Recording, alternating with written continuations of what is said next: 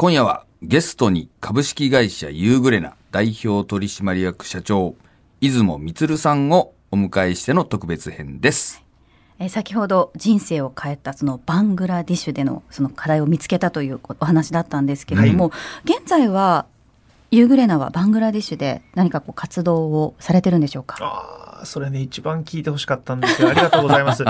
その、会社作って、えー10年はですね、私、バングラデシュのことがずっと頭から離れないんですけど、バングラデシュに行けなかったんですよ。なぜなら、その私がバングラデシュに行ってる間に、もう会社潰れちゃうんじゃないかっていう。だから、バングラデシュから帰ってきたら、その会社がないって、あのいや、本当にそういう状態だったんですよ。その会社作って10年は。ええただ、あの、2012年に、えー東証マザーズに上場させていただきました。で、まあ、上場企業なわけですから、あ私があ海外出張に行って、えー帰ってきたら会社潰れてるなんて、もうあの、そういう心配があのなくなって、さすがにね。えー2013年に、うん。あの本当に、いいまあ、念願かなってというかあ緑虫と一緒にいバングラデシュに帰りました。うん。でそこですぐもともとその子供たちに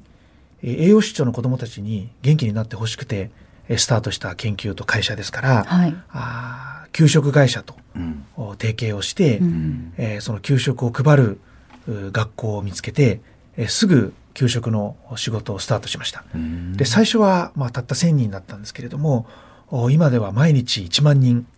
えーそして、えー延べでは累計では1,000万食、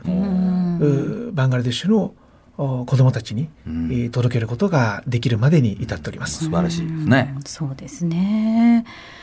えそんな中でですね、あの今回そのサステナブルビジネスというご本も書かれたということなんですが、えーそのことにちょっとお話を移していきたいんですけれども、出雲さんそのサステナブルビジネスの中でダイバーシティには2つの盲点があるというふうに指摘されていますが、これ具体的にはどういうことなんでしょうか？そうなんですよ。その、まずそもそもこのダイバーシティという言葉は、多様性という意味ですよね。で、多様性という意味なんですけれども、これ、そのアメリカ人、そのアメリカのお人たちは、あまずその人種のそのダイバーシティっていうものをすごく大事にしてるんですね。うんで、その人種のそのダイバーシティをこうもっともっと、おそのあの多様なものにしていかなければいけないっていうのがまあ中心的な考えにあるので、それがあの日本に入ってきたんですけれども、おなかなかこう、おその広がらない、こうあのピンとこない、もったいないなっていうのが僕二つあると思うんですね。うんはい。で、一つは、これあのダイバーシティっていうのはその人種だけではなくて、えー年齢、うんその世代のそのダイバーシティっていうものも、おその日本であのやったらいいんじゃないかなと。だからその10代のお学生たち、その子供たちと、お60代、70代、80代の、その本当にその経験豊かな人たちが、あーその多様に混じらうことによって、えー新しいものがその生まれる。うんで、二つ目がですね、地域のお多様性、えーロケーションのおその多様性なんですけれども、うんおその都会と、おまあ私どもの場合には、あ石垣島、うんまあこれはあの緑虫の工場があるのが石垣島なんですけれども、はい。このその東京とその石垣島というその離れた場所を掛け算すると、うんお全く想像してなかったものがあ生まれるんですね。で、これが面白いので、えーぜひえー皆様にもそのおやっていただいたらいいんじゃないかなっていうことで、えー年齢、そのジェネレーション、世代のお多様化とうんお地域、えーその地方とおその都会をその掛け算するっていうことをおやってみたらいいんじゃないかなっていうことをその指摘いたしました。実際にあの提唱されてるだけではなくてですねユーグレナではユーグレナフューチャーサミットを運営されていて現在そこの CFO チーフフューチャーオフィサー最高未来責任者というのが15歳の中学生の方ということなんですね、はい。これはあの会社にとってどんな変化があったんでしょうか？いや、もう、めちゃくちゃですよ。めちゃくちゃ？これはね、もう導入するまでも、おめちゃくちゃ反対されました。うん。今、あまあ、会社のお取締役、うまあ、その役員待遇として、あまあ、会社で言ったらナンバー3なんですよ。社長、副社長に次ぐうナンバー3のポジションに、えー18歳以下のお人になってもらおうと。うん。で、最初言ったらですね、うん。えーそんなことできるのかと。おでも別にあの法律上お何も問題ありませんから、うん。あー。もちろんそのあのご本人のその学業にね、えーその支障をきたさないように、えーいろんなあの工夫はしてあるんですけれどもおその公募したんです。うん。500人以上の人が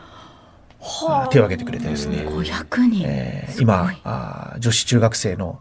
お川崎さん川崎玲奈さんというう方がですね、うん。えー最高未来責任者として、えー当社のお取締役会、うん。えー株主総会、えー関連する会議で、えーもうその未来重視えー未来のためにえーどういう行動を今しなければいけないのかあガンガンあの 言ってくれるので、ええーめちゃくちゃ大変です。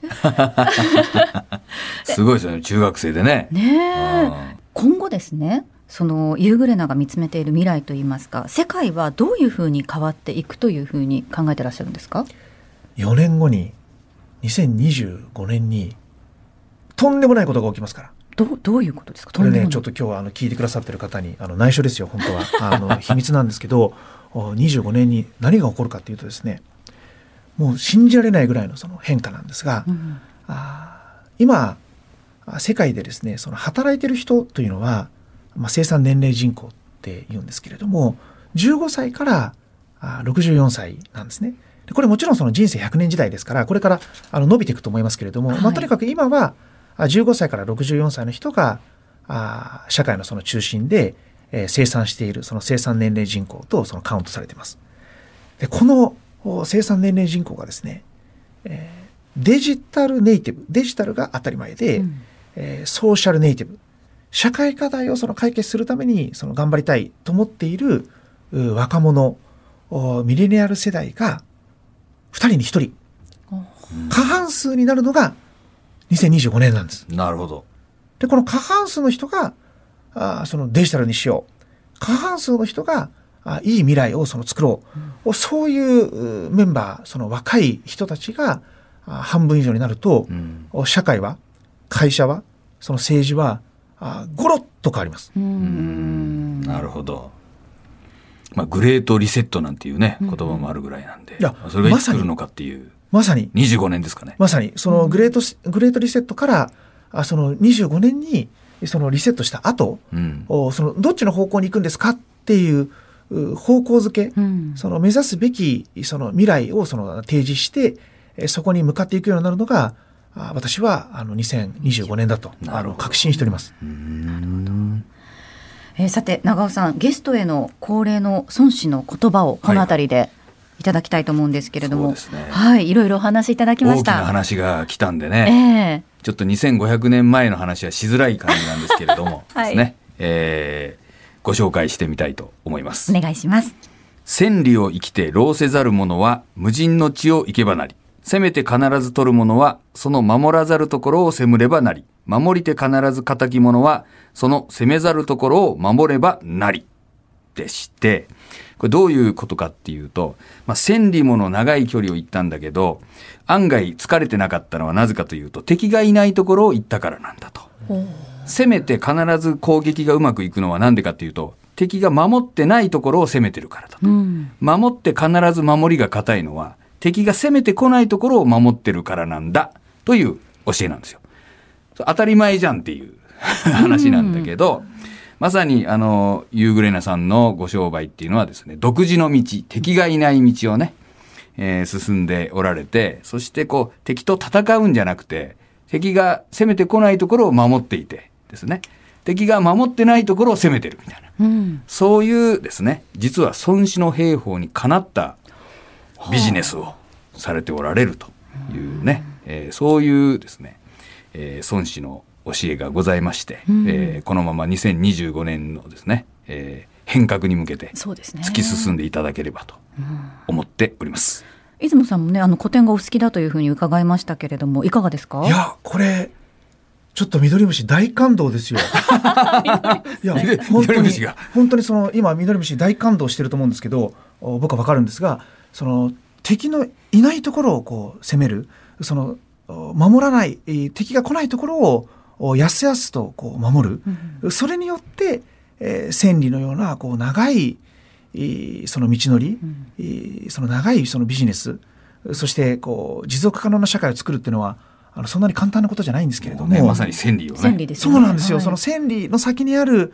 持続可能な社会をそのお作るその緑虫もそうですし緑虫だけじゃなくてその若いみんなにこれ知ってるのと知らないのでは全然違いますよね。うんもう敵がいるところばっかりこう攻めてそうそうあのついついね、みんなが行くところに行っちゃうと。疲れちゃいますからはい、敵がね、いますから。これは勉強になりますねこれ。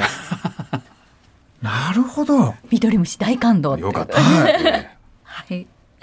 ということで話はまだまだ尽きないんですけれどもそろそろお時間となってしまいました、えー今夜のゲストは株式会社ユーグレナ代表取締役社長の出雲充さんでした出雲さんありがとうございましたありがとうございましたありがとう。ございました。